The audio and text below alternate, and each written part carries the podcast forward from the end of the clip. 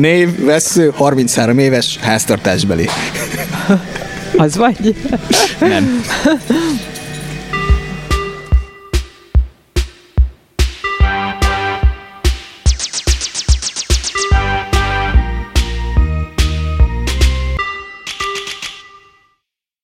Mondj pár szót magadról. Böhönyei Márta vagyok, a pszichorendelés.hu-nak az egyik alapítója. Tóth Melinda kolléginámmal együtt hoztuk létre ezt a márkát. Az utóbbi években kicsit így visszavonultunk a nyilvánosságtól, mert a család alapításra fektettük a hangsúlyokat és az energiáinkat, ő még mindig ezzel van elfoglalva, úgyhogy ezért van az, hogy annak ellenére, hogy mi egy ilyen ö, szimbiotikus egy organizmusként ö, nyilvánultunk meg gyakorlatilag mindig idáig, most én ö, egyedül tartom a frontot, illetve más együttműködésekben, mint a jelenlegi próbálok érvényesülni. Ö, hát úgy, úgy kezdtünk el a köztudatba bekerülni, hogy kezdetben ö, a klientúrán kiépítése véget, ugye pszichológusként kezdtünk el ismeretterjesztő cikkeket közzétenni az interneten, ö, és miután igen hamar teltházasak lettünk várólistával, ezért aztán egy idő után ezeknek a funkciója inkább az lett, hogy így a szélesebb közönség számára ismertét tegyünk olyan pszichológiai bármiket, problémákat. A problémákat és azok megoldását is.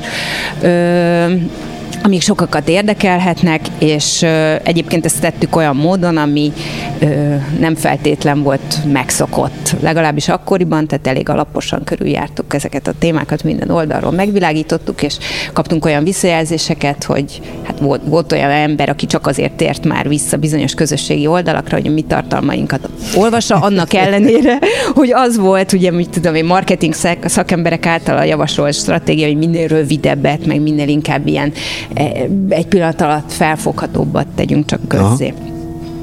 És akkor utána ez ugye tovább gyűrűzött, mert hát kaptunk egy olyan felkérést, hogy hétfőnként a Mika Tivadar mulatóban tartsunk egy előadást, akkor hétfőnként a, pangást tapasztaltak náluk, és azt szerették volna, hogy kicsit fellendítsük a forgalmat. És ez csodálatos módon így egybe vágott azzal a elhatározásunkkal, hogy egyébként a hétfőt megmentsük, mert nekem volt egy olyan élményem, hogy így kiszúrtam, hogy vannak ilyen csoportok, hogy utáljuk a hétfőt. és... Egyébként ez tényleg így van. Na, de én ezt egyszerűen több, több szempontból is aggályosnak gondoltam. Egyrészt megsajnáltam szegény hétfőt, hogy mit vétett szerencsétlen. Másrészt ugye rövid úton arra jutottam, hogy ez nyilván azért van, mert az emberek egy utálják az életüket, kettő különösképp a hivatásukat, és ugye annak gyakorlása kezdődik. Igen, ez elég gyakran Illetve hát nem is hivatásról van legtöbb esetben szó, hanem hanem semmi, bejárnak a munkahelyek a helyükre, és azt utálják, és panaszkodnak róla. De nem tesznek semmit. És nem tesznek semmit ellene, és hát ugye egyrészt én szerelemmel, lángoló szerelemmel szeretem a hivatásomat, úgyhogy azt gondoltam, hogy egyrészt ezt ö, többeknek ö, át kéne adni. Másrészt ugye ez csodálatos módon egybevág azzal a pszichológiai irányvonalal, amit mi is képviselünk, ez a kognitív pszichológia, aminek az alapgondolata az, hogy nem elsősorban az számít, hogy mi történt velünk, hanem hogy ezt hogy fogjuk föl, mit gondolunk róla, mit asszociálunk hozzá, és illetve hogy állunk hozzá, tehát hogy mit teszünk annak érdekében, hogy konstruktívan alakuljanak a dolgaink. És hát legnagyobb meglepetésünkre ez az előadássorozat annyira sikeres lett, hogy hamarosan ugye olyan tömegjelenetek bontakoztak ki, mint a West-Balkán tragédiánál, úgyhogy ezen a ponton úgy határoztunk, hogy... Egyből szereztünk néhány haragost.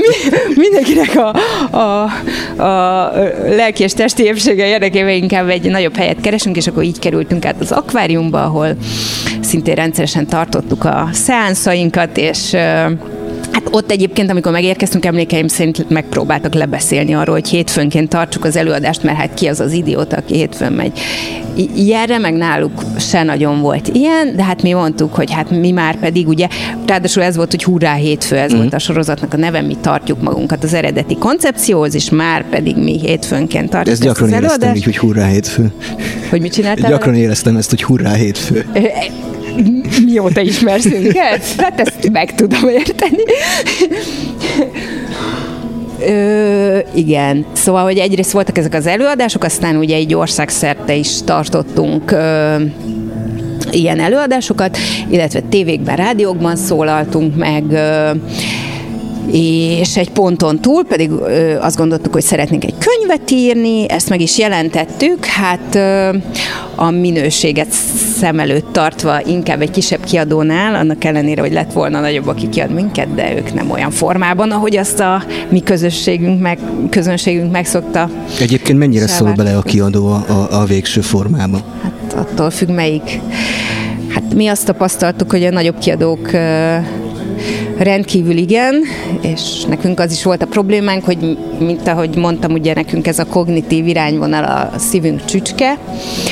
Hát a könyv úgy épül fel, hogy két rész van, az első részében gyakorlatilag egy regényről beszélünk, a főhősnek az életét követhetjük nyomon, illetve hogy ő a az életének adott fázisában beiratkozik egy terápiába, és tar- zajlanak a terápiás ülések, és közte zajlik az ő élete, és hát központi szerepet játszik az, hogy a főhős mit gondol, és az hogyan alakul át. Na, és ezt következetesen ugye húzt ez a bizonyos kiadó, úgyhogy úgy gondoltuk, hogy miután ez a, a lényege az egésznek, ezért aztán ugye itt nincsen maradásunk. És hát akkor... igen, ez azért nem olyan, mint egy szabad regény, ahol akármilyen módon átírhatod a sztorit, vagy beleírhatsz valamit, mert itt azért pszichológiai szabályoknak megfelelően kell felépíteni az egészet. Na szóval olyan szempontból happy end lett belőle, hogy végülis megtaláltuk a módját, hogy úgy jelenjen meg a könyv, hogy ahhoz mi szívesen adjuk a nevünket, de így csak ilyen szűkebb körben terjedt ideig, reméljük ez még változni fog. Úgyhogy ezekről a fórumokról vagyunk alapvetően ö, ismertek, illetve most egy újabb műfajt próbálunk megcélozni. Így van, és miért is csináljuk ezt? Igazából azért, mert tele lett a tököm. és ez mindenkire tartozik. Igen, ez mindenkire tartozik. Tehát amikor az ember elér egy olyan pontot, hogy a gátlástalanságnak arra a fokára kerül, hogy már valahogy a társadalom felé próbálja projektálni azt, amit, amit gondol, mert mert teljesen felesleges az, hogyha én megyek a, a, az önfejlődésnek a hullákkal kikövezett útján, miközben a társadalom me- megragad ugyanazon a szinten, így, így annyira sok értelme nincs, szóval azért gondoltuk, hogy elindítjuk ezt, hogy ne csak én lépkedjek előre a, az öntudatnak a megismerésén, hanem, hanem mások is, legalábbis remélhetőleg. És az első kérdésem az lenne, hogy, hogy hol csesztük el, így kollektívan, mint, mint társadalom. Legalábbis amit én tapasztaltam, és valószínűleg azért is ülünk most itt, mert az elmúlt kapcsolataimban említsünk mondjuk az utolsó hármat, mindig azt gondoltam, hogy én vagyok a legdefektesebb, aztán kiderült, hogy lófaszt. Még, még én vagyok egyébként a legegészségesebb, és mindhárom csaj, aki ez utoljára közön volt, sokkal komolyabb kötődési problémákkal küzdött, mint mondjuk én. Szóval a fő kérdés, hogy miért van ennyire beágyazódva a társadalomban a kötődési probléma. Igen, mondják is ezt, hogy borderline társadalomban élünk. Ugye borderline az egy hát egy eléggé súlyos személyiségzavarnak a neve, de én nem szűkíteném le ezt erre a klinikai kategóriára, hanem hát ilyen jellegű problémákkal azért valóban sokan küzdenek.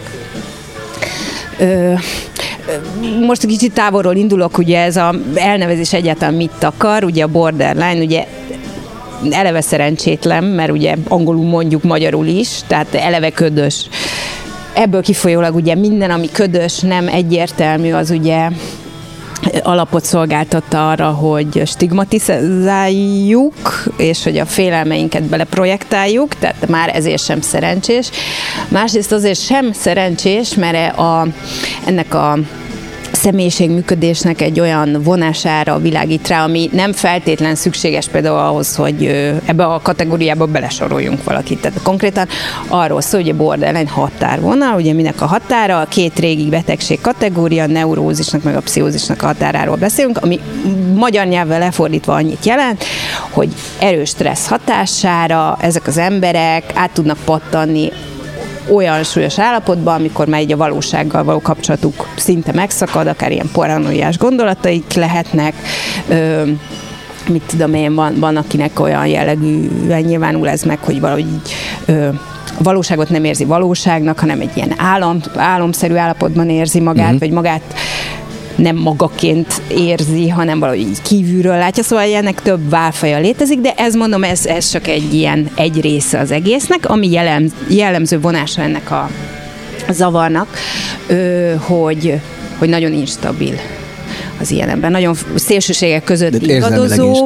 Érz, hát igen, több minden instabil. Instabil a hangulata, instabilak a személyközi kapcsolatai, ö, instabil a viselkedése, instabil az önmagáról alkotott képe, nagyon impulzív, nagyon reaktív, nagyon ö, gondolkodás nélkül cselekszik sokszor tapasztal ürességérzést. Tehát végig lehetne menni, ugye klinikai, diagnosztikai kritériumból kilenc van, ebből a kilencből legalább ötöt kell ahhoz teljesíteni, hogy valaki ennek minősüljön. De én azt gondolom, hogy ha valaki négyet teljesít, vagy lájtosabban teljesíti a, kritériumokat, az ugyanúgy azért figyelmet érdemel, és fontos vele foglalkozni. Na és ennek, mondjuk ennek a mm, állapotnak az eredet történetében ugye szerepel az, hogy valamiért, ugye a közvetlen család, az nem fordít kellő figyelmet, empátiát az illetőnek az érzelmei iránt. Ennek több indítéka lehet.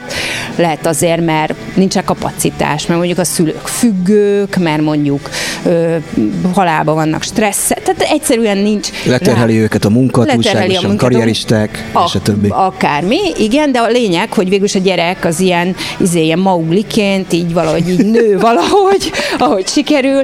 Ö, mit tudom, én ismerek olyat, aki ilyen tudom én, öt évesen már maga mosta a ruháit, meg maga szolgálta ki magát parizerrel a hűtőből, hogy megvacsorázta. már elég durva. Igen, szóval nem, egyébként nem kell ilyen extremitásokra gondolni, de ez is beletartozik, de hogyha bármilyen jellegű ilyen érzelmi elhanyagolás van, az, az ide ö, sodorja az embert. Egyébként ez akkor is előállhat, hogyha egy ilyen, mit tudom én, ilyen kultúrlényekről álló családról beszélünk, tehát természetesen az intellektus nem óv meg attól, hogy lelkileg rokkant. Az ellen nem véd.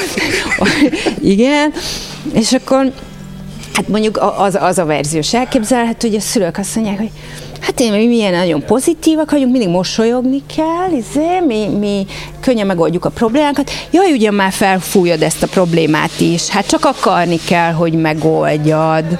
És, De egyébként szerintem ez popularizálva is van a társadalomban, tehát egy csomószor igen. van ez, hogy csak pozitív vibe, csak mosolyogni, mint, mint hogyha nem is lehetne más állapot, vagy stigmatizálva lenne az, ha valaki mondjuk negatív érzeket, érzelmeket él meg. Igen, vannak ilyen tendenciák társadalmi szinten is, és ugye ez is, Ugye összességében végül is persze a konstruktivitás jó, tehát törekedjünk arra, hogy javítsunk a fennálló helyzeten, ez rendben, de hogyha ez úgy történik meg, hogy a jelenleg fennálló okkal, vagy nem okkal, vagy jelen helyzetben gyökerező, vagy múltban gyökerező okkal felálló, fennálló érzelmeinknek nem szentelünk figyelmet, akkor ugye nem lesz megvalósítható ez a konstruktivitás, illetve hogyha úgy is járunk el, amennyire csak tudunk, akkor az, hogy nem fordítottunk kellő figyelmet a, az érzésekre, az megbusz, megbosszulja saját magát, és akkor át lehet csapni a túl oldalra, nyomom el, nyomom el, nyomom el, nyomom el az érzéseimet, mert ezek nem validak, mert ezt nem igazolta vissza a környezet, de amikor meg már ezek ugye azért belül dolgoznak bennem, egyszer csak robbanok, és valami olyan formában fognak kitörni belőlem, ahogy az hát már nagyon teátrális, és ugye itt jön a csavar, hogy a család, aki odáig mondjuk azt propagálta, hogy nyomjuk el az érzéseinket, az erre már fölfigyelme, ez már neki is sok, ez már ez, náluk is inger küszöböt üt. Az már átüt egy küszöböt, igen. Igen. És akkor ugye ez egy kettős megerősítés, hogy egyfelől azt üzeni a család, hogy nyomd el az érzéseidet, és legyen mindig pozitív, mondjuk a második verzió szerint, ha nem elhanyagoló, más, másik oldalról meg azt erősíti meg, hogy ha kifejezed az érzéseidet, azt tedd olyan módon, hogy, hogy tényleg még a szomszédos univerzumból is lássák. Mert akkor halljuk meg. Igen. És, és ugye ez azt eredményezi, hogy iszonyú fekete-fehér szélsőséges lesz valakinek a működése. Na, és akkor ugye ez a közvetlen családi környezet, aki nyilván ö, közvetíti a gyerek számára, vagy az ember számára azt, hogy hogyan működnek a dolgok a világban, de ugye nyilván a szülők sem egy légüres térben léteznek, hanem a család egy társadalom részeként ö, fejti ki a áldásos vagy kevésbé áldásos hatását.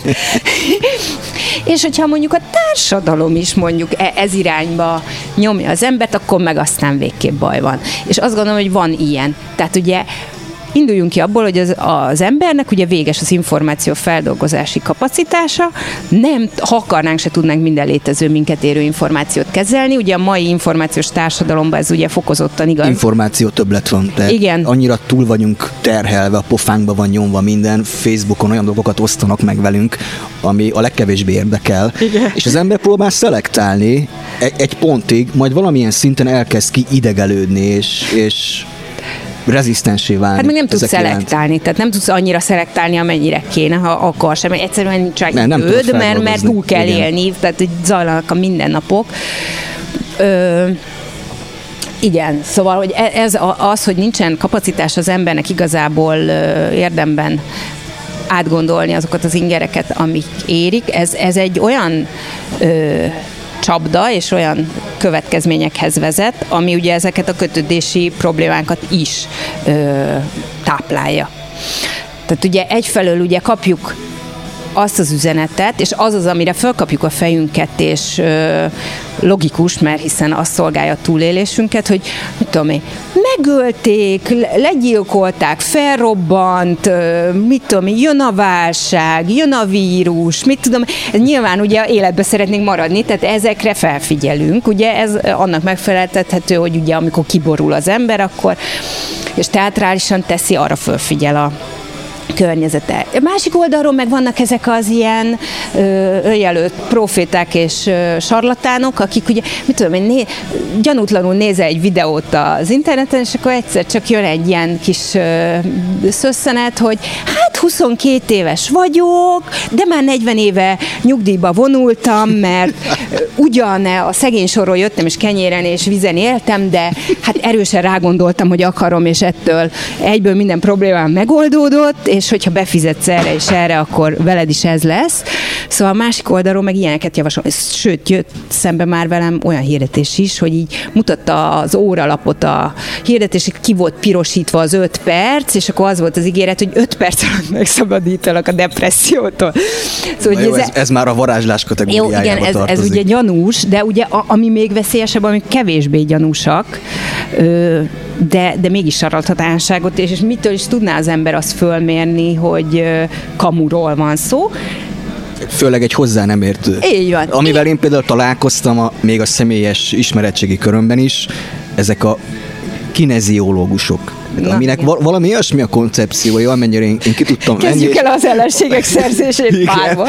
amennyire el tudták nekem magyarázni, bár nekem az volt a benyomásom, hogy igazából kicsit ők sem értik, hogy ez az egész miről szól, és valószínűleg még a maga az úgynevezett terapeuta se, hogy elmész, és akkor ott a, a mozgásból és a mozgás kultúrádból megmondja, hogy neked mi a, a, a pszichológiai problémád.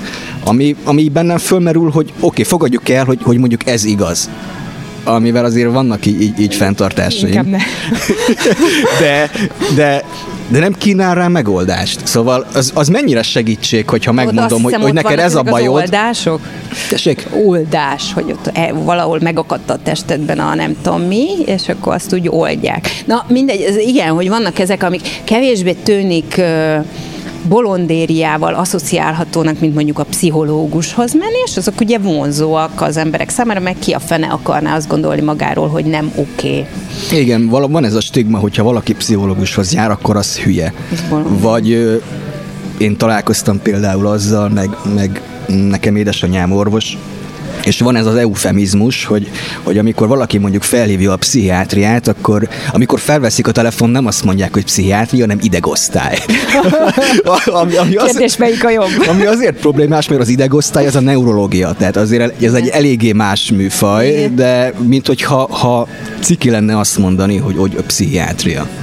Igen. De ugye itt uh, talán ennek a problematikának a feloldása az, hogy minden pszichológiai probléma az logikus reakció egy tök abnormális környezetnek a, a hatásaira. Tehát ugye az ember nem, nem hülye senki.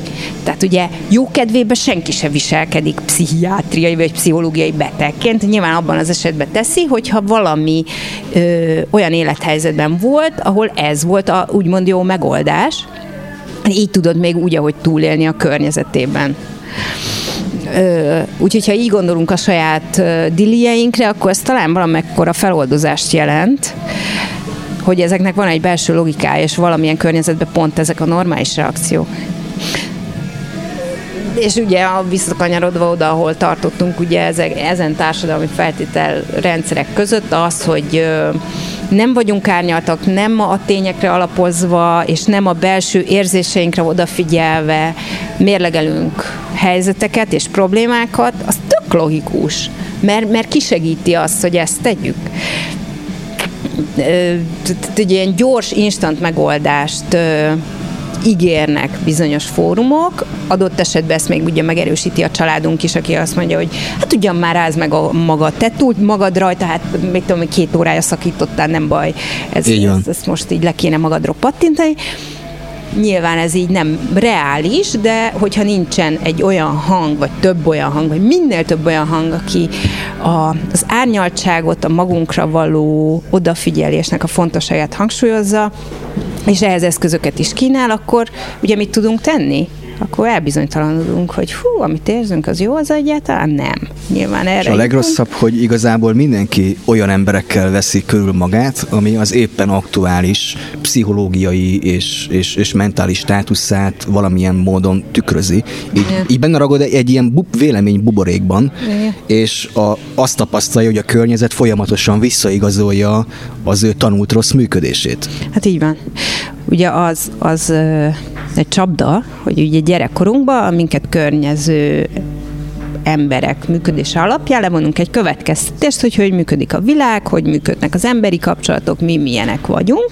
Ez az elképzelés abszolút tudattalanul beivódik az agyunkba. És onnantól normaként működik. És onnantól úgy működik, mint egy szűrő. Ugye ö, biztos sokan tapasztalták már a hallgatók közül is, hogyha jó hangulatod van, akkor ez észrevesz, hogy jó, itt repül a kis pillangó, minden szép, és olyan rossz hangulatod van, minden sötét hát semmi nem tűnik fel, ami jó, az is, az is más színben tűnik fel, és bármilyen uh, ilyen elmélet rögzüljön is a fejünkben, az onnantól kezdve meghatározza azt, hogy mit észlelünk, mit veszünk észre a világból, mit fogadunk el igazként a világból, tehát hogy mire tudunk egyetlen így visszaemlékezni is. Tehát ugye ebből is következik, hogy mondjuk olyan emberekkel veszük körül magunkat, akik a korábbi tapasztalatainknak megfelelően működnek. Tehát adott esetben egy tök méltatlan kapcsolatban benne ragadunk, vagy vagy akármi. Igen? És milyen formákban jelentkezik ez a, ez a kötődési zavar így a, a mindennapokban? Vagy például mekkora a látencia? Mert én, én gyakran tapasztaltam azt, hogy most akár ismerősök körében, azért tényleg elég gyakran jelen van a kötődési zavar, de nem is tudja magáról. Vagy akármilyen pszichés probléma jelen van, de, de nem tud róla. Tehát nekem volt konkrétan olyan ismerősöm, aki már vagdosta magát, és ő neki eszébe nem jutott, hogy ezzel gond lenne. És neki mondjuk elváltak a szülei, és ő a pszichoterápia előtt azt gondolta, hogy a szüleinek a házasságában minden rendben volt, és volt csak egy pont, hogy úgy döntöttek, hogy ők elválnak. És a gyerekek ebből nem tapasztaltak semmit. Tehát, hogy olyan, olyan háttérben meghúzódó kohéziók vannak, amit a gyerek vagy adott személy nem is tapasztal, és egyszerűen a saját pszichológiai problémáit, ami egyébként kihat az életnek a minden területére, mind a munkahelyre, mind a párkapcsolatra, az, hogy hogyan vezeti az életét, nem tűnik fel neki, hogy ez, ez gázos lenne. Hát igen, ugye, a, ami hogyha eljön hozzám valaki ö, ilyen pszichológiai tanácsadásra, ugye, ami így hozzáad így gondolatban időt a kezelésnek a várható hosszához, az az, hogyha valaki azt gondolja, hogy hú, hát az én családom az tökéletes. Volt, na, akkor gondolom magam, hopp, akkor még egy pár hónapot csapjuk hozzá a dolgokhoz. Igen Tehát ugye mikor van szükség arra, hogy az ember ilyen mértékű tagadásba él, hogy ennyire ideálisan tüntesse fel maga előtt a gyerekkorát. Ez már magában gyanús. Hát igen, mert hogy ugye miért gyanús? Mert hogy ez, ez lehetetlenség, tehát nincs olyan, hogy nincs hiba. Ö, Tökéletes lélek nem létezik. Aki, aki mondjuk kvázi egészséges, ö, az ugye érzékel bizonyos hibákat, de azokat meg tudja fogalmazni, azok remélhetőleg nem annyira súlyosak és húsba vágóak, hogy hogy tönkretegyék a későbbi működését. Ha valaki ilyen irgalmatlan idealizálja, ami volt, az, az hát gyanús, na. Mi vo- ez volt a kérdés? Igen, ez volt a kérdés.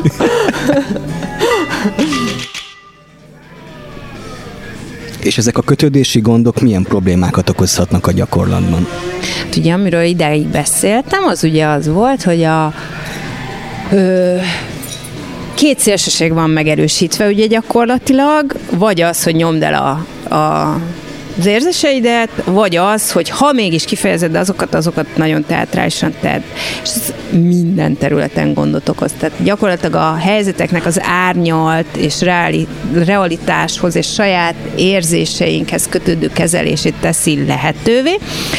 Ez ilyen nagyon ö, hirtelen, lobbanynékonyan, tudatosságot nélkülöző módon reagálunk bizonyos szituációkra, aztán emiatt irgalmatlan szarul érezhetjük magunkat, hogy hú, túl nagy rohamban törtem ki, mondjuk. Utólagos bűntudat. Utólagos bűntudat, és a bűntudat is mardos. Tehát minden szélsőséges. A baj az, hogy minden fekete-fehér, nincsenek árnyalatok, nincsenek szürke és nopláne színes árnyalatok, ez a két szélsőség van.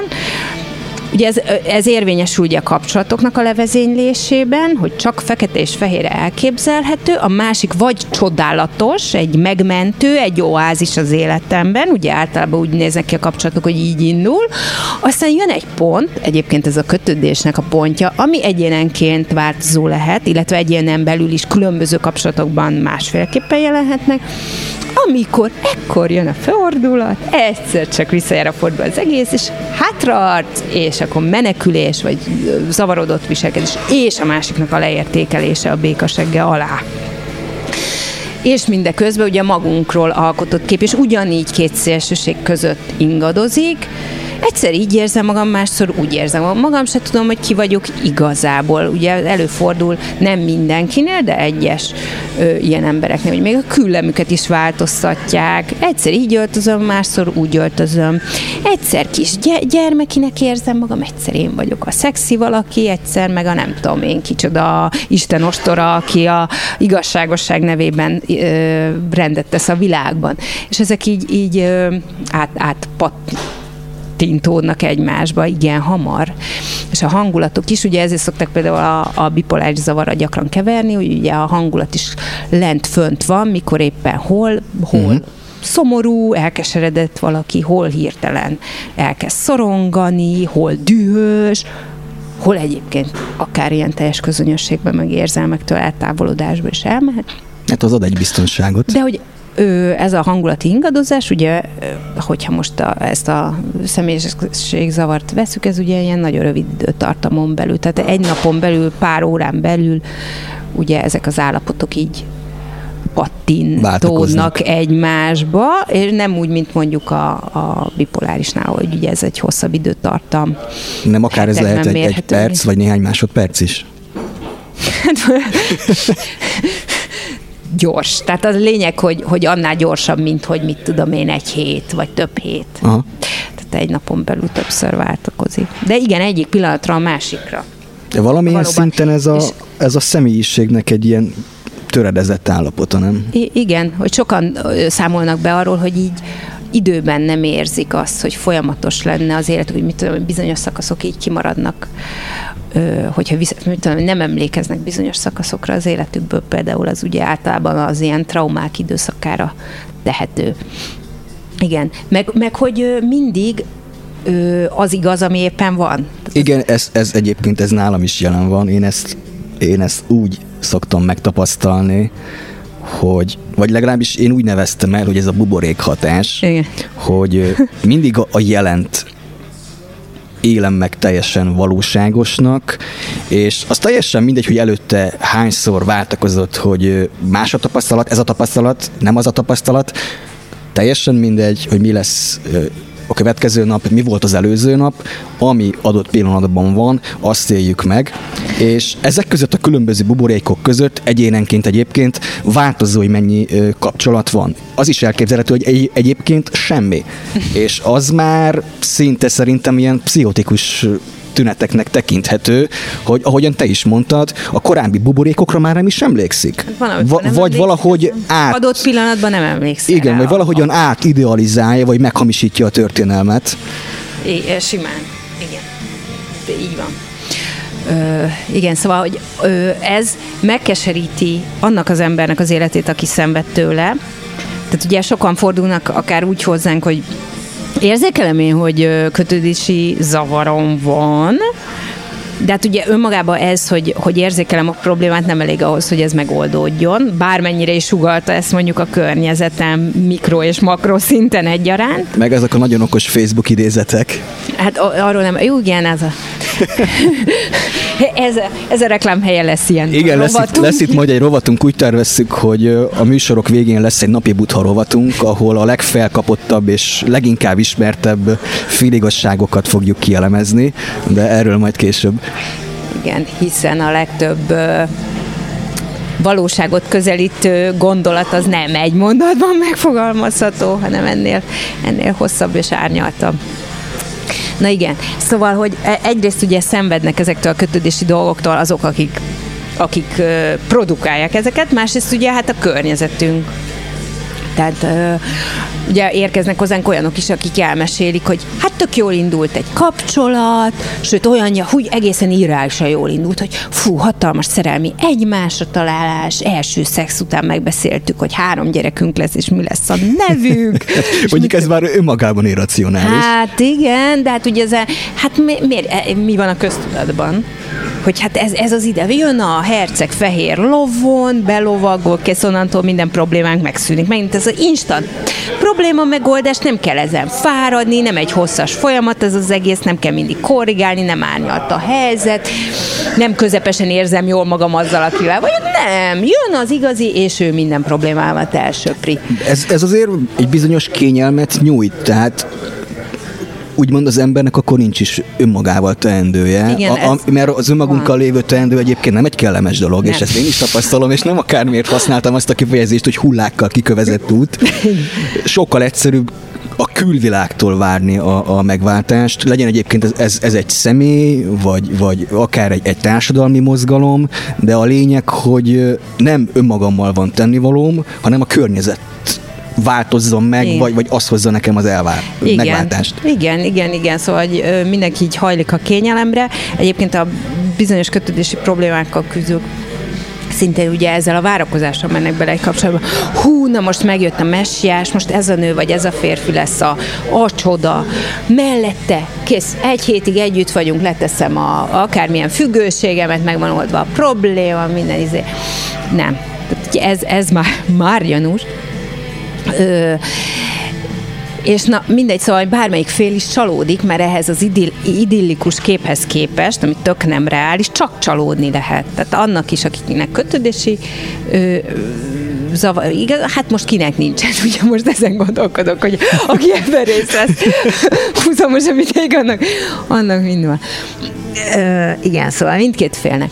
De hogy, na azt akarom mondani, hogy akik mondjuk elszenvedik a, azokat a párfordulásokat, akik a, amit a kötődéstől óckodók produkálnak egy ponton, azok is ugye olyan sztorikról számolnak be, amiket igen, már hallgatni is fájt. Tehát így Összeismerkedtem ezzel az illetővel, nagy volt a boldogság, úgy aludtunk el, hogy minden létező pontunkon összeértünk, és egyszer csak jött egy pillanat, amikor ez az illető demarkációs vonalat épített az ágy neműről az ágy közepére, hogy ezt aztán át ne lépjed.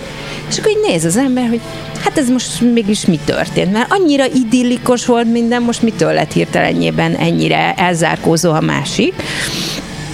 És így ez a zavarodottság egyébként ez az, ami a másik felet, aki éppen most nem elzárkózóban lenne, bent tartja ezekben a, a pseudo kapcsolatokban, mert annyira zavarodott, amit a másik csinál, annyira ellentmondásos, hogy kénytelen rajta gondolkodni. És amíg gondolkodunk, amint töprengünk, hogy mindig ezen az emberen gondolkodok. Hát ez mi miatt lehet? Ugye az agyunk öntudatlanul levonja a következtetés, egy dolog miatt lehet, ez hát bazira szerelmes vagyok belé. Igen, igen, Nem igen. azért, mert bazira betegesen működik a másik. És akkor ugye ezért ezekben nagyon benne lehet ragadni. És el is jutunk oda egyébként, hogy miért az a tapasztalat, hogy aki szeret minket, az, az taszít, Mm. és ha valaki elutasít, az pedig vonz. Hát, a vonzerőnek az egyik fő kulcseleme jelenleg az elérhetetlenség. Már akinél. Nálad igen?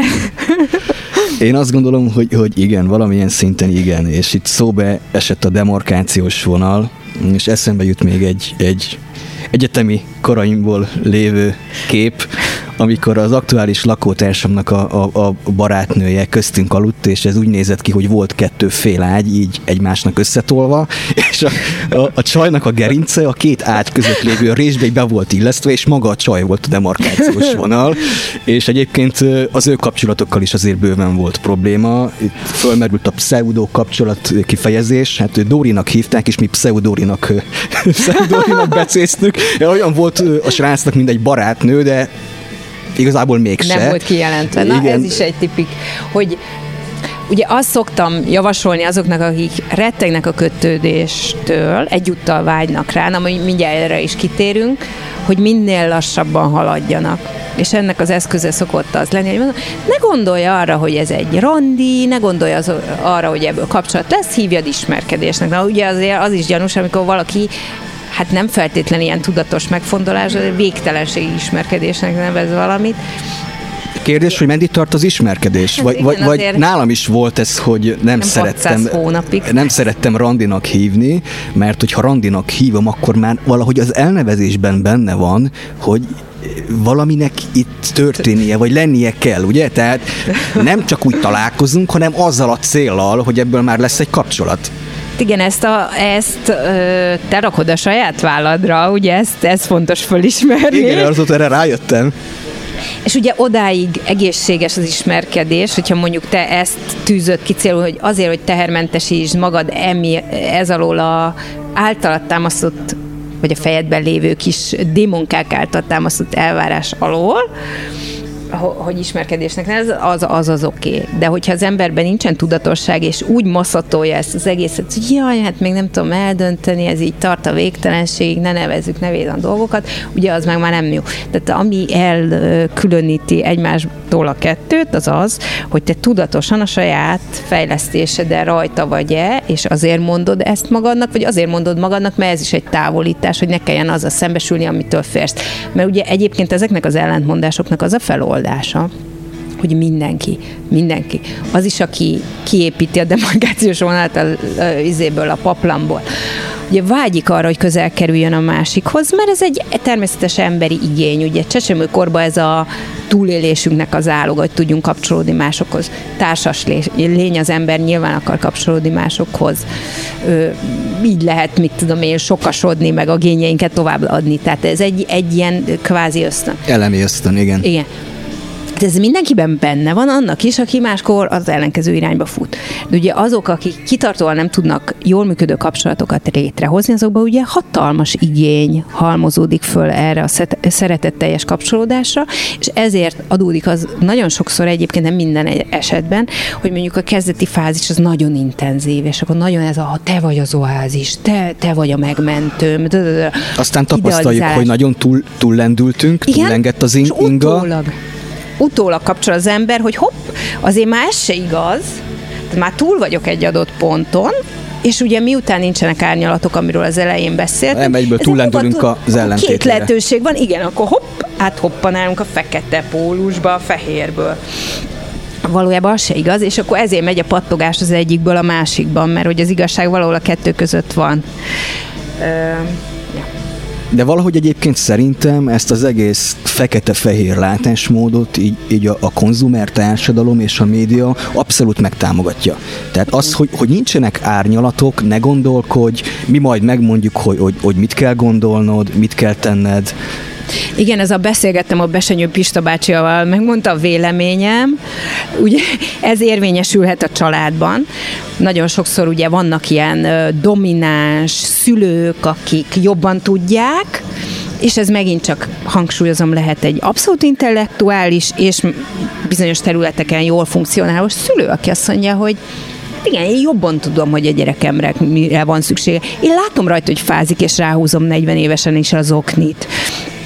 Én jobban tudom a csecsemőmről, hogy hát az előbb szopott, hát akkor nyilván nem éhes megint, akkor akkor hát miért is szoptatnám Ez a meg? tipikus, én csak jót akarok neked igen, dolog. a pokolba vezető Jó, jót és a jó neked, szándék. csak, csak én nem kérdezem meg, hogy neked egyébként mi a jó, majd én eldöntöm helyetted, hogy mi, mi neked a jó, és azáltal akarok neked jót. Igen, egyébként itt is az van, hogy ez igaz. Tehát sokszor van az, hogy tényleg ez egy őszinte jó szándék is, de az, hogy a szándék jó, meg hogy az eredmény jó, ez ugye két külön dolog. És akkor itt, itt ha ez már elhangzott, mégis előre hoznám a, a, a napi butha rovatot. és egy nagyon közkedvelt, mindenki által ismert idézet, ami a kishercegből származik, hogy jó csak a szívével lát az ember. és ez a, ez a jót akarok neked dolog is, vakon, és tényleg jó szándék van mögötte, mennyire igaz az, hogy csak a, a szívünkkel látunk jól. Igen.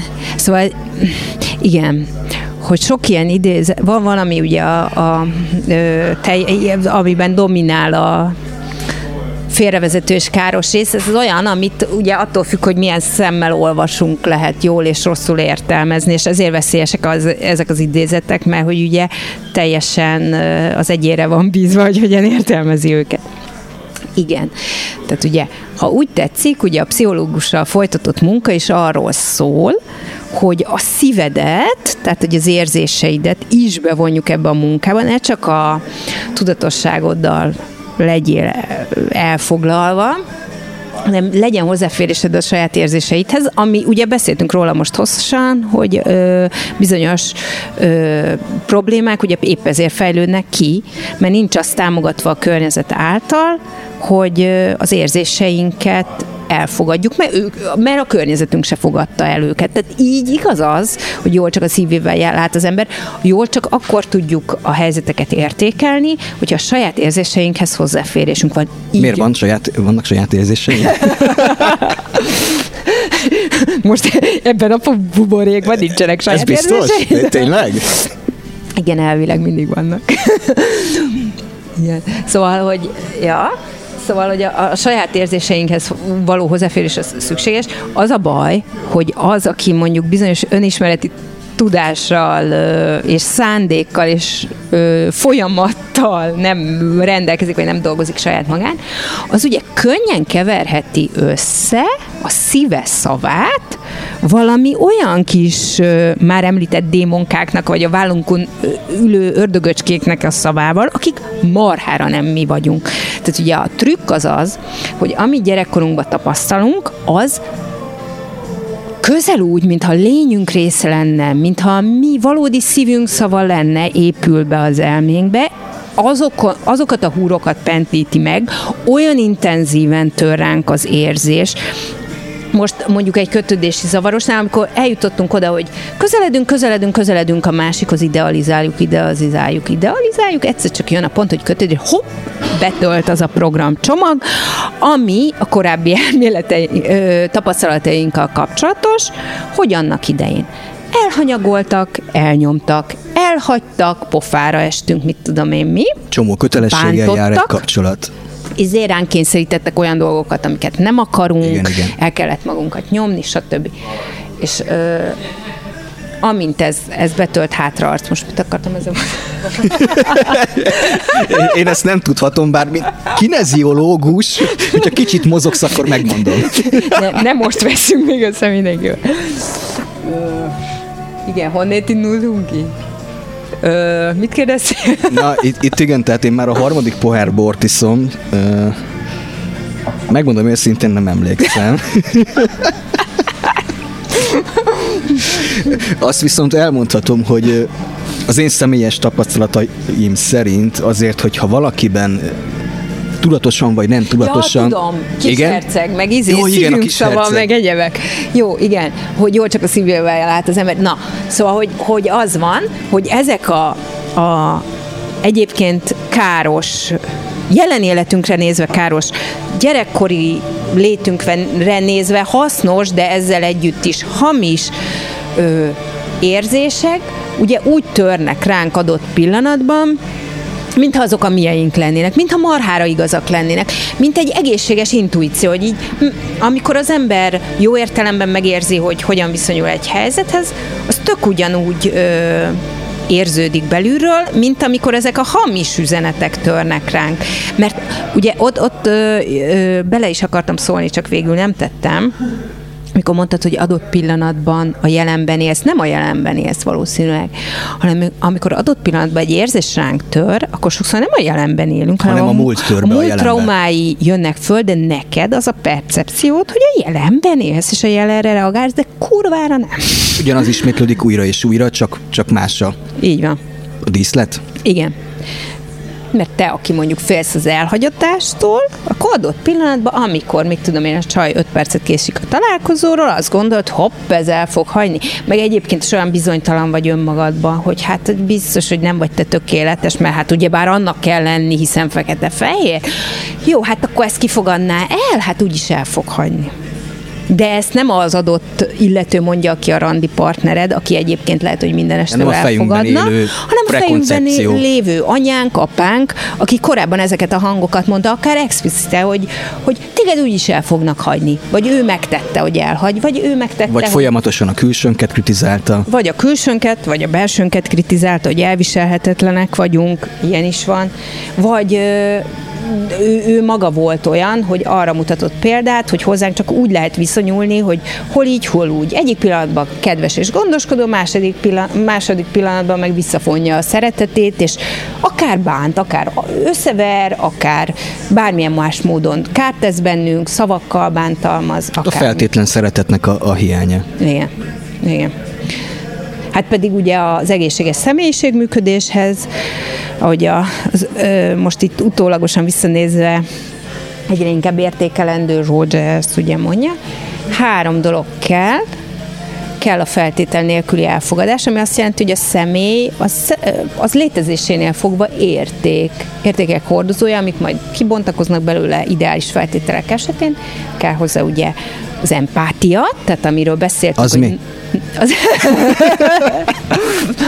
az empatia az ugye az érzések felé történő odafordulás, és ugye jó esetben ezt ugye a környezet visszatükrözi, ami azt jelenti, hogy vagy egyet értek vele, vagy nem értek egyet vele, tök mindegy, de én látom rajta, hogy ez szomorú vagy, vagy oka, vagy nem oka, vagy a jelen helyzetben indokolt ez, vagy csak a múlt, úgymond csak a múltban van ennek létjogosultsága, de azt mondom, hogy te most iszonyatosan szomorúnak tűnsz.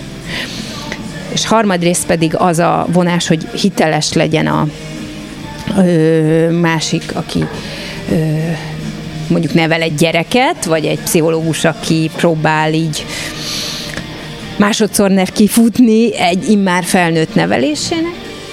Tehát, hogy őszinte legyen, ne szerepet játszon, a saját életébe is próbálja azokat az elveket követni, amiket egy kezelés során hirdet, tehát ne bort, igyon, vizet prédikál. Na, ezek az e- e- elvek ugye elengedhetetlenül fontosak ahhoz, hogy valakinek a fejlődése szárba szökkenjen. Közben itt megrekedt bennem ez a gondolat, és elkezdtem mondani, csak közben megszültük, hogy hol is hagytuk abba, hogy személyes tapasztalataim az azt sugalják, hogyha valakinek tudatosan, vagy akár tudattalanul kötődési zavara van, az egy óriási belső szorongást okoz, Igen. hogy hogy attól rettegünk, és azt taszít, amire egyébként a legmélyebben vágyunk. Tehát vágyunk a, a, a gyengétségre, vágyunk a, a szexre, vágyunk a másiknak a közelségére, a figyelemre, Igen. Valamilyen módon a szeretetre, Igen. de amit megkapjuk, meg is rettenünk tőle, igen. és olyan, mint ördögnek a szentelt víz. Hát igen. Mert ugye ez nincs önmagában ugye az a feltételezésünk, illetve hát amikor adott pillanatban megéljük, akkor meggyőződésünk, hogy olyan nincs, hogy csak hogy kapok szeretetet, szexet, ezt, azt, azt, amit felsoroltál, elfogadást, anélkül, hogy ennek ára lenne. Hanem a fejünkbe a, pontosan az az ár töltődik be, amit annak idején ezért fizetnünk kellett a közvetlen környezetünkben hogyha azért, mit tudom én, magunkat el kellett nyomni, a saját összönte érzéseinket nem kifejezni. Vagy nem volt meg a feltétlen szeretet, és ezáltal a folyamatos megfelelési kényszer. Utána azt tapasztalhatjuk, hogy akkor éljük meg a szeretetet a mi részünkről, akkor szeretjük a másikat, hogyha folyamatosan tehetünk egy kapcsolatért megint oda adunk vissza, amikor a másik valamennyire elérhetetlen. Igen. És amint ez megszűnik, amint a másik egy elérhető távlatba kerül, ez ugye megszűnik. Igen. Tehát hát a saját elfogadásunk a másik által egyből azt közvetíti felénk, hogy, hogy hú, baszki, most már, most már nekem nincs tennivalóm az ő irányába a kapcsolatért, és hát csak Most... az az igazi szeretet, amit te, amiért küzdeni így kell. Van, így van. Mert hogy idáig a, a szeretet címszó alatt ezt tapasztaltam, hogy kurvára meg kell azért dolgozni, hogy a másik uh, hajlandó legyen irántam bármilyen szeretet kimutatni. És hogyha valaki nem így jár, akkor az gyanús, hát ez hülye, hát most mit szeret egy ilyen kriplin, mint én? Ugye, akkor, ugye így, és akkor egyenes út a leértékelés felé. Ez a trükk. És hogyha ha eljutunk a tudatosságnak arra a fokára, hogy észrevesszük, hogy milyen szabályok szerint gondolkodunk mondjuk egy kapcsolatról, és hogy ezek a szabályok a régmúltban gyökereznek, és hogy a régmúlt szabályai azok olyan szabályok, amik nem oké szabályok, tehát hogy oké, hogy a életünkben ez volt az alapvetés, de ez nem azt jelenti, hogy ez jó is, tehát ez volt, de az, hogy volt, az nem azt jelenti, hogy oké. Ledaráltak annak idején a húsdarálón mindig, attól még nem jó ötlet ledarálni egy gyereket mindig a húsdarálón. Csak egyébként kurva nehéz eljutni odáig, hogy felismerjük, hogy ez nem oké, hisz azt kódolták belünk egész gyerekkorunkban, hogy ez oké, ez, ez a standard. Igen. Igen, hát sokszor ugye, amikor az ember így fejlődik, meg ö, gyógyul, úgymond, akkor úgy érzi, mintha magát tagadná meg, és ezért jó ezt így külön választani, vagy nevén nevezni, hogy ki az eredete bizonyos gondolatoknak, mert akkor észreveszünk, hogy ezek nem mi vagyunk, hogy ez, ezt nem, nem én érzem úgy szükségképpen, hogy engem el kell hagyni, hanem basszus, ez az anyámnak volt a szlogenje, hogy engem már pedig el kell hagyni. De ez nem tudatosul. Ez, hát egész addig, amíg az ember nem öt perc alatt, ugye, nem varázslás hatására, hanem egy hozzáértő szakember. Mondjuk egy kinesziológus. Mindenképpen össze akarsz veszni a kinesziológusnak. szóval jó esetben mondjuk egy pszichológiában jártas valakivel, rendszeresen húzamosabb ideig együtt dolgozva, ugye ezt le nem, le nem építi, és meg nem kérdőjelezi. A másik dolog, amit én személyesen is szoktam tapasztalni, és nagyon erősen kapcsolódik ehhez, az ennek a, ennek a belső szorongásnak, amit az okoz, hogy egyszerre akarok valamit, és egyben ugyanazt taszít, a túlkompenzálása. A, vagy az történik, hogy a, a legyet is a reptéren, hey. vagy pedig az, hogy, hogy, hogy senkit. Vagy egy harmadik változat, ami nálam korábban, most már hál' Istennek ezt, ezt levetköztem magamról, hogy benragadtam olyan kapcsolatokba, ami valamilyen módon számomra nem volt megfelelő. Vagy, vagy mint külsőleg nem volt megfelelő a másik, vagy belsőleg. Uh-huh. De alóra soha nem ültünk fel, szóval alónak vagy a bal, vagy a jobb oldalára estünk, vagy, vagy külsőleg felelt meg, vagy belsőleg felelt meg, nálam mondjuk hajlamos a, a külsőre való koncentráció, még akkor is, ha egyébként sokkal több para lenne a, a, a belsővel, valahogy mégis a külsőre vagyok rá fókuszálva. Fú, erre nagyon sok mindent lehet válaszolni.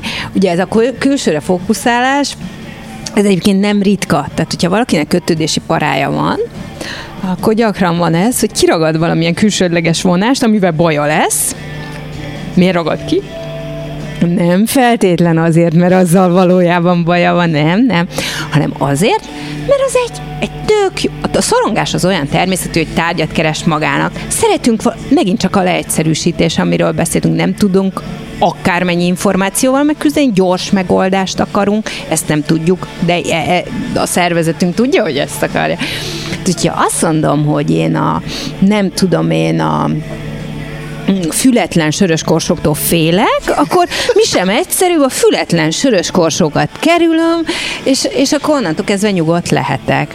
Ugyanez, hogy ez egy konkrét dolog. Ugye a külsőt Mit rajsz? Én itt leragadtam a fületlen sörös korsok.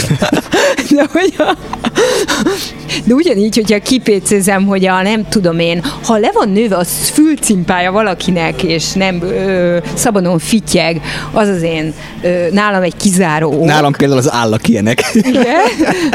és vagy arcsont vastag, és a többi, tehát akármi akkor ez tök jó, konkrét, erre tudok szűrni, ez a boldogság záloga, hogy legyen vékony a bokája, az áll a kicsi, a fülcímája lifegjen, stb. stb. És akkor megnyugodhatok de valójában nem ez a nyitja a dolgoknak. Ez csak úgy elodázza a, a problémáinknak a megoldását, hogyha ezekre fixálódunk rá, de nem ritka. Tehát különböző stádiumában egy kapcsolatnak. Volt ilyen a praxisom, ugye mondtad ezt a hogy vagy a legyet is röptében, hogy voltak ilyen Igen. egyetés röptében, és akkor mindenki, ha úton útfelel, mit tudom én, százakkal lefeküdt az illető, de hát volt egy ilyen, ilyen érdekes jelenség, hogy hát reggelre az a nő, aki este még nagyon vonzónak tűnt, az hát megnőtt a segge. Vagy ez lett nem jó rajta, az lett nem jó rajta, vagy most mit valakinek épp a nagy seg jó, tök mindegy, de hogy neki Egy éjszaka egyébként tényleg be tud valakinek nőni a segge. Jó, de ez, ugye ez nem az, hogy izé, hogy kiózanodok, és akkor látom, amit nem, hanem hogyha ez már ilyen tendencia jellege van, akkor tök gyanús. Úgyhogy a külső jegyeken való rugózás az legyen mindenkinek gyanús magával kapcsolatban, mert valószínűleg nem az a bajunk. Lehet, hogy valamilyen létező belső tulajdonság a fő bajunk, ami reálisan bajunk, vagy nem reálisan bajunk, mert beleprojektálunk dolgokat a másikba, mert rohadtul félünk attól, hogy pont olyan lesz ez a kötődés is, mint az egyébként tök betegesen működő anyánkhoz, apánkhoz való kapcsolatunk volt annak ez akár idején. tudattalanul is jelentkezik. Sőt, hát szóval hát főként nem, úgy igen, jelentkezik. De nem kell arra gond, ez nem úgy jelentkezik nálunk, hogy ez eszünkbe jut, hogy ez olyan lesz, mint majd az anyánkkal, meg az hát, apánkkal való kapcsolat, hanem egyszerűen az érzés törbe, mindenféle egyéb tudatos gondolat nélkül. Igen, ö, most jó is, hogy mondod ezt az érzés dolgot. Tehát amit én ö, a leges legelején szoktam mindenkinek mondani, hogy bár az erős érzésekről gondolnánk azt, hogy azok aztán rohadtul igazak, na azokkal kapcsolatban legyünk a leggyanakvóbbak. Mert ezek a régi beidegződések, amik ugye a jelenre vonatkozóan egyébként semmit nem kéne, hogy jelentsenek, azok pont ezen a nyelven szólnak hozzánk, hogy nagyon hirtelen, nagyon intenzíven a hangulatunk változását érezzük, elkezd hirtelen taszítani az, aki egy perce még vonzott. Ilyen jelenségek tudnak lenni például hogy mit tudom én, készülünk a nem tudom, ezer éve epedek egy csávó után, úgy néz ki, hogy nyélbe ütődik a randi, és hirtelen jön egy érzés, hogy fú, de undorító a körme. Hirtelen elkezd, fú, a körme, meg ugye egy szakli-pakli taszít az illető. Nem, nem is akarok én arra a randira elmenni. Mi van most? Mi van? Betöltött a kötődéssel járó programcsomag, ami tartalmaz azt, hogy a kötődés egyelő szívás. El kell nyomnom magam, úgyis a, a másik kedvére fogok tenni, én nem lehetek önmagam, föl fogom áldozni magam a másikért, úgyis el fog hagyni a másik, ki fog derülni a fogyatékosságom, hogy milyen szar vagyok, stb. stb. Én mondjuk azt gondolom, hogy alapvetően a szorongás is egy olyan állapot, amiben mint a fel lenne tekerve a hangerő. Tehát Igen. elkezdesz nagyon a részletekre koncentrálni, így, így be, beszűkül a látásmódod. Mm. Próbál, ugye, ahogyan Igen. te is mondtad, valamilyen tárgyat keresni magának, és hol ebben, hol abban találja meg a tárgyat. Igen,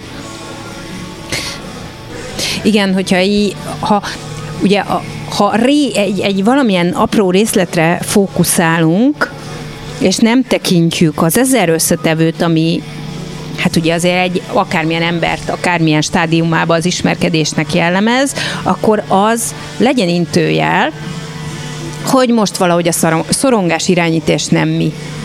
Pedig azt hiszük, hogy mi.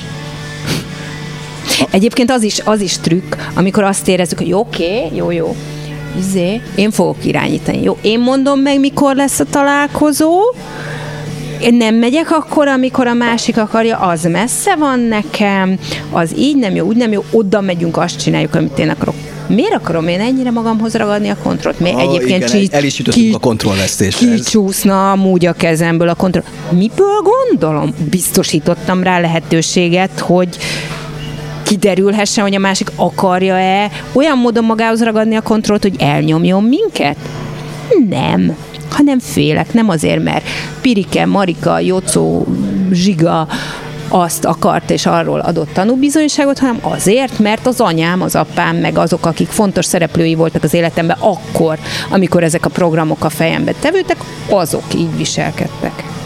Én azt is tapasztaltam egyébként a, a személyes életemben mások irányából, hogy sokszor az a kontrollvesztés, amit ők megélnek, az a, a saját önkifejezésüknek a hiányából rend, ö, mm. származtatható. Igen. Tehát igazából nem tudja megvédeni a saját álláspontját, vagy a saját érdekeit, és ezt a másikon úgymond számon kéri, Igen. és ő úgy érzi, hogy, hogy kicsúszott a kezéből a kontroll, hiszen nem tudja kifejezni magát, nem tudja, Igen. nem tudja úgy irányítani a történéseket, ahogy ő azt szeretné. Igen, ugye a projekció az egy... Hát a, igen. De nem, nem a barátunk. És nagyon gyakran működik ilyen helyzetekben, hogy nem kell, tehát a probléma mindig ott kezdődik, bármiről is legyen szó, ami pszichológiai probléma, hogy nem a saját házunk táján söprögetünk. Tehát milyen számot vetünk magunkkal, hogy most én, én tulajdonképpen kifejeztem az igényeimet? Valóban volt ezzel probléma? Ki felel ezért? Alapvetően én felelek a saját jól létemért. Akkor ugye valószínűleg normálisan fogunk működni. De amint túlzottan el vagyunk foglalva a másikkal, legyen az, hogy ő, ő bánt minket, vagy ő ment meg minket, akkor gyaníthatjuk, hogy nagyon rossz irányt vett a gondolkodásunk. Tehát arra időről időre rá kell kérdeznünk, hogy mi megtettük-e azt, amire nekünk szükségünk van ahhoz, hogy komfortosan érezzük magunkat. Na jó, de hogyha mi sem tudjuk, hogy mire van szükségünk. Hát igen, akkor hája. Az egy nehezített innét, pálya. Innét indulnak a problémák, és nem véletlenül indultunk innét, hogy az ember, hogyha le van nevelve a saját érzéseinek a figyelembevételéről, és, és ok, hogy mondjam, figyelemre érdemesként elfogadásáról, akkor ugye a későbbiek során hát egy ilyen izé, egy vakon jár kell. És, és akkor van az, hogy mondjuk felnőttként már úgy kell eljárni, mint az öreg nénikkel a családtagoknak, akik nem érzik a szomjúság érzetet, és le kell eléjük rakni egy két literes kancsót, hogy ha tetszik, ha nem, egész nap idd meg ezt a kancsót, vizet, az érzéseinkkel legyünk ilyenek, hogy időnként, mit tudom, állíts be a órát a telefonodon, és kérdezd meg magadtól, hogy hogy érzem magam. Vagy amikor úgy érzem, hogy valahogy gyanús fordulatot vett a hangulatom, mert hirtelen van egy váltás, hirtelen rosszul érzem magam, akkor kérdezem meg magamtól, hogy hoho, akkor most az én vagyok, vagy valaki másnak, szóval most ácsi, ne azonnal zsigerből reagáljak, mert még ugye a kötődési zavaroknál meg a borderline jellegnél ugye ez egy ö, sajátosság, hogy reaktívak vagyunk. Tehát, amint jön egy benyomás, azonnal tettek követik. Nincsen közbe gondolkodás, mérlegelés, realitásnak, saját érzéseinknek a vizsgálata, hanem azonnal már tettek ezt ne, hanem mindig le, próbáljunk meg mesterségesen egy féket beiktatni, időkérés másiktól, magunktól vonuljunk el, foglalkozunk azzal, hogy, hogy kitisztázzuk magunkba, hogy akkor mi is az, amit mi képviselünk, és amikor ez már megvan, akkor lépjünk tovább. Ez lehet, hogy bazilassú lesz. Tehát egyébként, hogyha kapcsolat, a, a, egy kötődési zavaros egy kapcsolatba kezd valaki másikkal, akkor ugye magát és a másikat is érdemes figyelmeztetni, hogy lassan haladjon. Ne azonnal izé beleugorjunk valamibe, amit utólag definíció szerint megbánunk. De ez már csak akkor működik, lassan. hogyha másiknak van akkora öntudata, hogy tudja magáról, hogy neki kötődési gondja van. Hát ugye egy ideális világban az van, hogy az emberek ugye azért foglalkoznak a saját ö, mentális állapotukkal, ki ki a saját, ház, a saját házatáján söpröget, Na, ide majd még egyébként és két ilyen ember találkozik, és egyébként ilyenről vannak pozitív sztoriaim, hogy a atom kötődési zavaros ember így tudta magát arról a szintről, amit mondtam, hogy megnő a segge reggelre, a 250. numerának szintről fölhozni oda, hogy először volt két csaj, aki így versenyben volt, és már használhatóbb kapcsolatra alkalmasnak tűnt odáig eljuttatni, hogy volt egy valaki, akivel tudott egy rendes kapcsolatot nyelbeütni, ingadozásokkal, bizonytalanságokkal, szenvedésekkel, de végül eljutni oda, hogy ők jó párosként együttműködjenek. Mi volt a titka a dolognak? Mindkét fél pszichológushoz járt. Én azt gondolom, hogy az is rohadtul megnehezíti az ember dolgát, hogy azokhoz vonzódik alapvetően, akik, akik a korábbi sérelmeiket valamilyen módon csesztetik, birizgálják. Igen, hogy ugye amit mi szerelemnek tudunk és érzünk, az ugye hát az ilyen romantikus, habos, babos elképzelésektől azért valami távol áll, hogyha mélyére nézünk, tehát tulajdonképpen arról van szó, hogy gyerekkorunkban elszenvedtünk különböző sérüléseket, nem lett jó vége bizonyos konfliktusoknak. És ugye az emberben van egy ilyen, nem szeret ilyen vert hatként elvonulni, és ösztönösen ugye olyanokhoz vonzódunk, akik azokat a probléma köröket dobják föl, amikkel annak idején küzdenünk kellett, és azzal a reménnyel vágunk bele ezekbe a kapcsolatokba, hogy ezúttal jól fog végződni a dolog. Na most... Jól végződik? Kurvára nem. hát egyrészt a probléma súlyosságától függ. Hát valamennyire lesz ez a, a tendencia ideális esetben is, minél inkább az ember a saját meccseit megvívja, a saját démonjaival, a saját múltbéli élményeivel, annál kevésbé lesz igénye rá, hogy azt a meccset újra megvívja valaki mással. Ö, és akkor tud jól végződni, hogyha mindenki a saját házatáján söpröget. Mert ha tudatosság nincs, akkor, akkor, akkor borítékolható a kudarc. És ugye ezért tragikus, hogy ö, tényleg nagyon ö, nehézkes olyan szakemberhez jutni, például, aki igazán ö, jól tudja kezelni ezeket a helyzeteket, és mondjuk ö, hát egyrészt szakmailag felkészült, másrészt nem elítélőleg gondolkozik bizonyos zavarok. Na igen, ennél a pontnál mondtam, hogy erre ki szeretnék majd térni. Én olyan 18-19 éves koromnál tapasztaltam, hogy valami gond kell legyen, tehát hogy irracionális az az érzelmi reakció, amit egy adott személy vagy szituáció kivált. Igen. És én akkor elmentem egy mondhatni édesanyámnak a kollégájához, egy, ez egy STK-s pszichiáter volt, és egyébként egy órán keresztül tök jól elbeszélgettünk arról, hogy ki milyen bokákat szeret egy, egy, egy csajon, meg egyéb irreleváns hülyeségekről, és akkor gyakorlatilag a konklúziója az volt, hogy nincs a gyereknek semmi baja, csak érzékeny. Ami önmagában valóban érzékeny, de... Mondjuk az már önmagában baj, hogyha érzékeny, mert ugye például, hogyha most megint a borderline-ra visszatérünk, és most anélkül, hogy továbbra is, hogy nem a klinikai kritériumokat veszük, de ugye mondják, hogy mint az égési sérültek, ugye harmadfokú, hogy az érzékenység így elképzelhet, hogy megsújint egy szellő, elszáll egy légy, és azt érzed. Tényleg hiperérzékenyek nagyon sokszor. És ez, ez, ez már maga a probléma, hogy hogy ne legyél annyira érzékeny minden behatás, hogy az ilyen felnagyítva jelentkezzen nálad. Tehát ugye a kollégának ugye ez volt a csak. Ez nem csak. Viszont úgy átcsúsztam a rostán, mint a mint a kurva élet, szóval gyakorlatilag ő semmi problémát nem látott. És ez szerintem ez egy nagy gond, hogyha valaki mondjuk egyáltalán eljut oda, hogy elmegy egy, egy szakemberhez, aminek ugye a nulladik lépés, hogy felismerem, hogy valami Igen. gond van, ami szerintem eleve egy elég ritka dolognak tekinthető, Igen. akkor mondjuk megtalál egy olyan pszichológust vagy pszichiátert, teljesen mindegy, aki szakmai nem elég, nem elég felkészült, vagy, vagy önmaga is bizonyos problémákkal küzdik, és olyan szinten félrediagnosztizálja, vagy nem vesz észre a, a, a adott személynek a problémáját, hogy aki elment terápiára, az ezt tapasztalva el is bátortalanodik, Igen. és az a, az a megélése, hogy ennek a terápiának igazából semmi értelme nincs. Hát az még hagyján, de amikor azt hiszi már az illető, hogy ő maga egy reménytelen eset. Tehát én nem egy olyannal találkoztam, hogy tudom én, elmesél, hogy tizenvalahány éve már küzdik bizonyos problémákkal, ilyen, olyan, amolyan 600 féle szakembernél járt,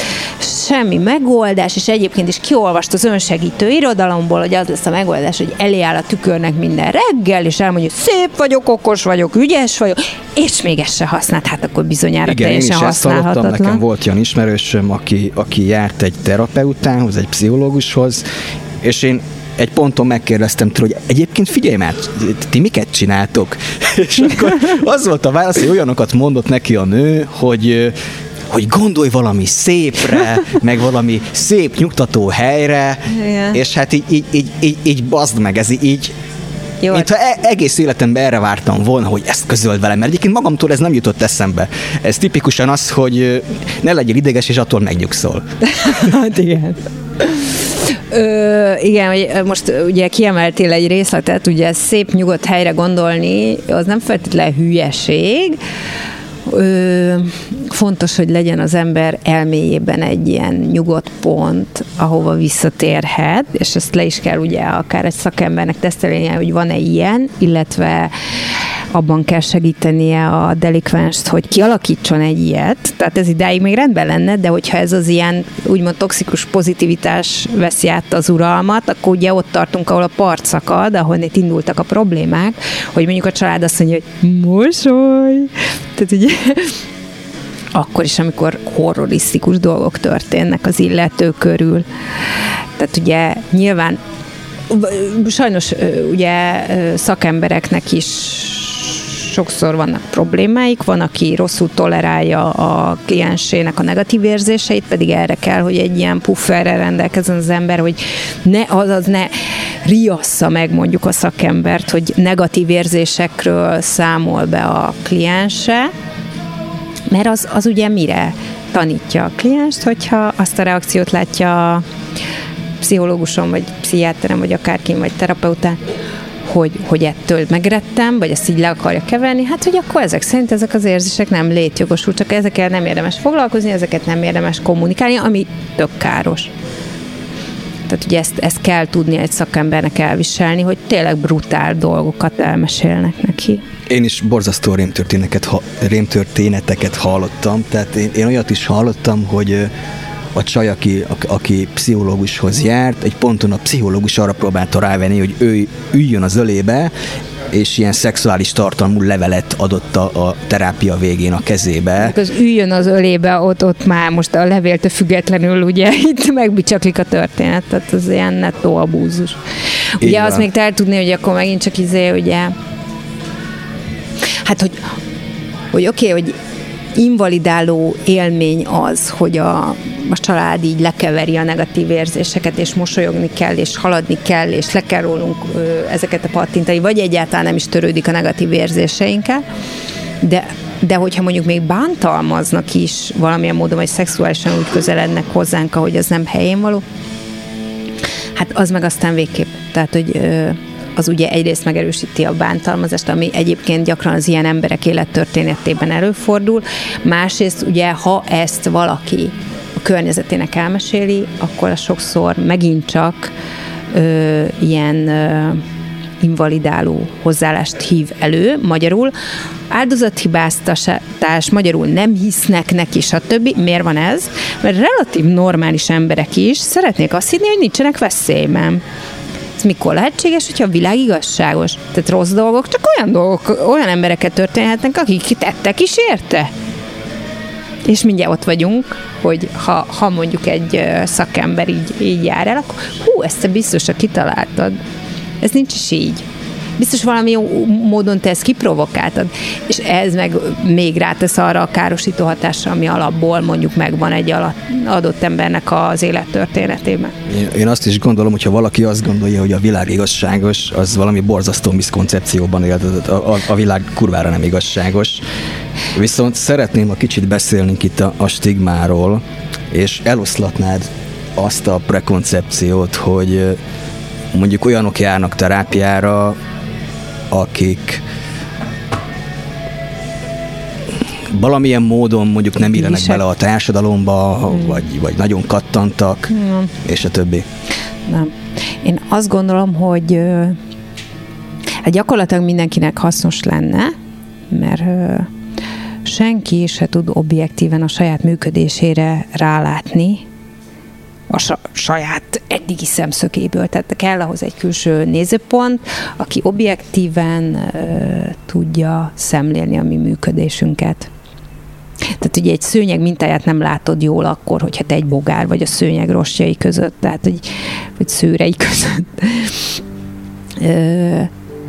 Tehát egyáltalán nem gondolom azt, hogy, hogy ez, ez ki, kiúróan tébolyodottnak kell lenni, hogy valaki pszichológushoz menjen. Egyébként a tapasztalat is az, hogy ugye akár maguk területén rendkívül sikeres emberek is járnak pszichológushoz. Ugye most ez nem azt jelenti, hogy mindenképp sikeresnek kell lenni, nyilván ez összefügg azzal is, hogy azok engedhetik meg maguknak Így van, sajnálatos is mondani, módon. hogy ez, ez egy katasztrofális dolog egyébként, hogy hogy a legtöbb ember ezt nem tudja magának megengedni, vagy mondjuk elmegy egy STK-s szakemberhez, Igen. ott általában nem is foglalkoznak pszichoterápiával, hanem csak gyógyszeres kezelés van, ami egy teljesen tüneti kezelés, ameddig szeri a gyógyszert, addig jobb esetben jobbak a tünetei, majd amikor abba hagyja, kezdődik előről minden. Hát ugye problémája válogatja, de igen, egy általánosságban talán ez elmondhat, hogy önmagában a gyógyszeres kezelés az nem megoldás a legtöbb problémára.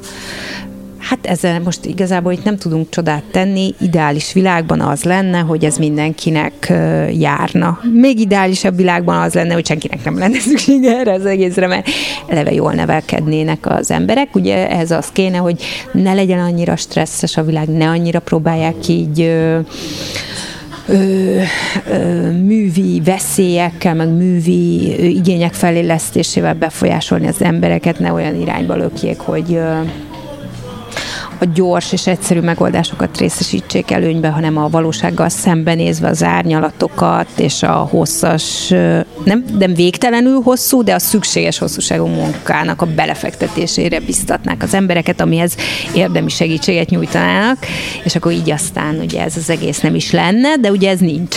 Tehát, hogy ez hát ugye abból főzünk, amik van most jelen pillanatban. Sajnos ezek most jelen pillanatban főként fizetős szolgáltatások.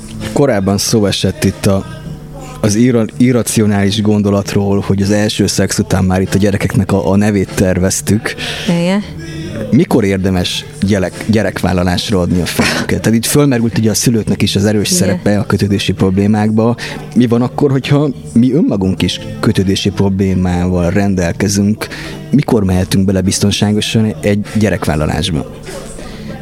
Hát ugye azt gondolom, hogy akkor felnőtt valaki, hogyha a saját gyermeki sérüléseivel tisztában van, ezeket a gyermeki sérüléseit, mint saját jó, jó szülője saját magában be tudja gyógyítani, és hogyha ezen túl van, vagy ennek a folyamatnak már valami nagyon ö, haladó stádiumában tart, akkor jöhet szóba a gyerekvállalás felelősséggel.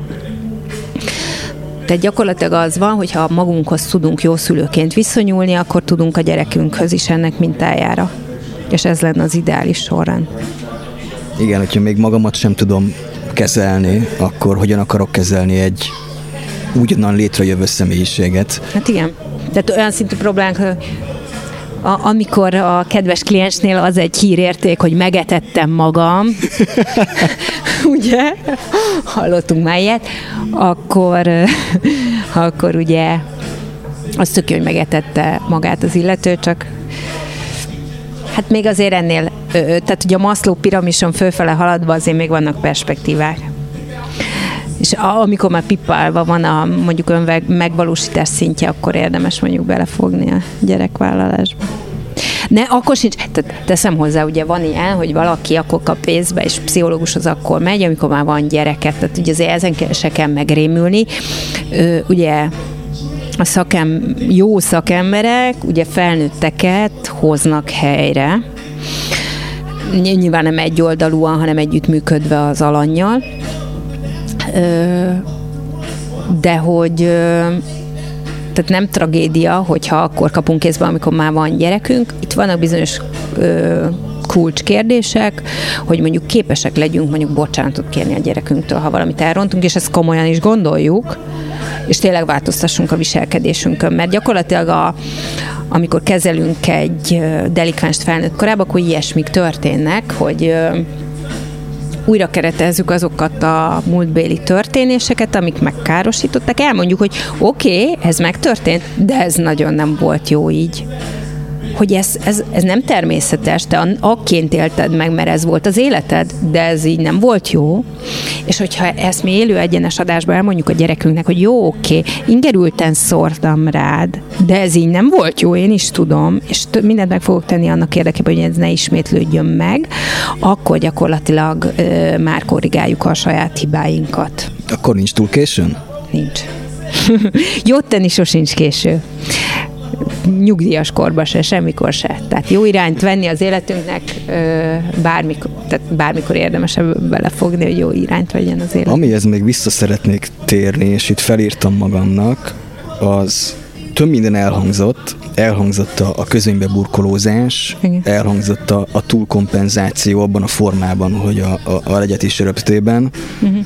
elhangzott az információs többlet, hogy ez mennyire vezet a, a kiüresedéshez. Én azt tapasztaltam, hogy mondjuk abban az irányban kompenzálunk túl, hogy mindenkit, aki a, a, az utamba kerül, nagyon könnyen eljutunk a, a kiüresedéshez. Igazából hát már nagyon, az maga, nagy, maga a kiüresedés. Nagyon, nagyon nem szolgálja az érdekünket, és a, a, a végül, minthogyha magunkkal nem lennénk önazonosok. Hát nem is végül, hanem eleve. Tehát ugye, ugye a, a, ha mondjuk valaki ez a legyetés röptében, és akkor így izé futószalagon teszi magáévá a az, aki a potenciális partner, az ugye már arról szól, hogy valahogy a saját érzéseinktől távol akarunk maradni, többek között erről is szól. Mert hogy nem, ha mi van, aki azt mondja, hát mi mit csinál, otthon szomorkodja? Igen, bakker, otthon szomorkodja, vagy a szakemberre szomorkodja, vagy a barátoddal szomorkodja. Igen, szomorkodja. Igen, van, amikor a szomorúságnak van itt az ideje, amikor életem szerelme elhagyult. Igen, akkor szomorkodjál, nem menjél izé a legyet is röptében ö, magadévá tenni, mert az ugye csak egy, az egy drog. Az ürességet betöltendő, és ugye Sokszor egyébként az ilyen problémák ugye együtt járnak bizonyos függőségekkel. Mert ez, ez egy is instant. a függőségnek egy formája. Ezt az űrt, ha van benned egy űrt, tök logikus. Mit csinálsz az űrre? Hát betöltöd. Honnét kívülről? de nem tudod betölteni itt a trükk, mert olyan egy ilyen embernek a belseje, mint Károly bácsi hamutartója a frakban. Frak karácsonynak készít Károly bácsinak egy hamutartóst, igen ám, de velős csontból teszi, aminek ugye mindkét oldala lukas, és ha nem a párkányra teszed, akkor kihúlik belőle a hamuna. Pont ilyen a belső, és ez most ez egy ilyen képletes ízé, de egyébként ennek megvan a idegrendszeri megfelelője is, hogy, hogy gyakorlatilag az agyunk nem fogja a jót. Nem tudja megtartani magában a jót. Bármilyen enyhülés, az csak időleges lehet. Minden csak fájdalomcsillapítás ideig, óráig szavatossági ideje lejár és azon kell erőteljesen dolgozni, és ezt nem, nem, a, nem a zabálással, nem a légy is magunkévá tételével, nem, szerencsejáték, nem a alkohol, szerencsejáték, drogok, nem az alkohol, vásárlás. nem a drog, nem a izé, nem túlfogyás, nem ezzel, hanem azzal, hogy oké, okay, akkor most nem, nem kapálódzunk, nem cselekszünk gyorsan, hanem kicsit megállunk, kicsit megtapasztaljuk azt, hogy szar, mennyire tud maximálisan szar lenni, egyébként valószínűleg nem annyira, mint amennyire gondoljuk. Ennek a szarnak a kezelésében adott esetben segítségért folyamodunk, és olyan eljárásokat tanulunk meg, amik rövid és hosszú távon enyhülést okozhatnak. Tehát sokszor egyébként ezek eléggé gyakorlatias dolgok, hogy hogy ezt a hirtelenséget, a, hír, a destruktivitást, a hirtelen kapálózást valahogy megfékezzük. Tehát egyrészt vannak ennek ilyen, ilyen nagyon gyakorlatorientált részei, meg vannak ugye ilyen mély tisztítás részei, amikor megnézzük, hogy milyen múltbéli szarok bugyognak föl akkor, amikor azt hiszik, hogy hú, de most mennyire hitelesen érezzük, amit érzünk, de nem. Szerintem most tartsunk egy szünetet, és, és visszatérünk a, a napi butha rovatunkkal. Oké. Okay. Na, itt is vagyunk. Arról volt szó, hogy a napi butha rovatunk következik. Hát igazából kettő ilyen mondást terveztünk be. Ebből az elsőt, a kis hercegeset, azt már elspoilereztük, úgyhogy igazából egy maradt, egyik személyes kedvencem, ami nem öl meg, az megerősít. Hát... Ez, ez valami akkor orbitális fasság, hogy ez hihetetlen. Hát igen, szóval ugye, hát biztos, hogy mindenre ez nem igaz. Induljunk ki onnét, hogy mire ilyen.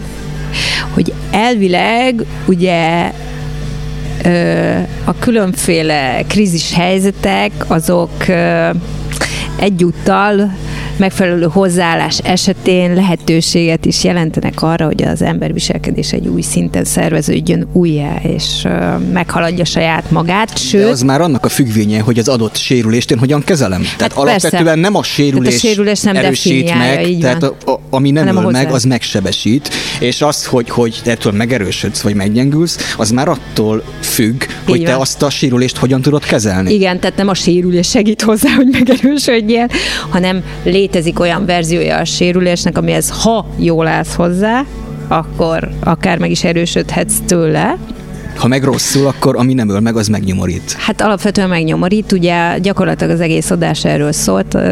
Azt kell mondjam, hogy arról beszéltünk, hogy hát ugye a, a, a traumáink, amiket ért ö, sérülések, vagy olyan dolgok, amiket aként éltünk meg, azok maradandó nyomot hagynak a működésünkben, a meggyőződéseinkben, a reakcióinkban, önbeteljesítő jóslatként működnek onnantól kezdve, hogy beletevődtek az agyunkba, a működésünkbe, és ezáltal folyamatosan ö, előteremtik azt a káros hatást, amit annak idején okoztak. Tehát ez a ez az alapértelmezett hatása a sérüléseknek, és hát megerősít, hát végülis, hogyha megsérülünk, hogy lehorzsoljuk a fél karunkat, akkor ott egy rohadt nagy var keretkezik, ami erős, egyébként keményebb, mint a rendes bőrünk, de igaz rugalmatlanabb is.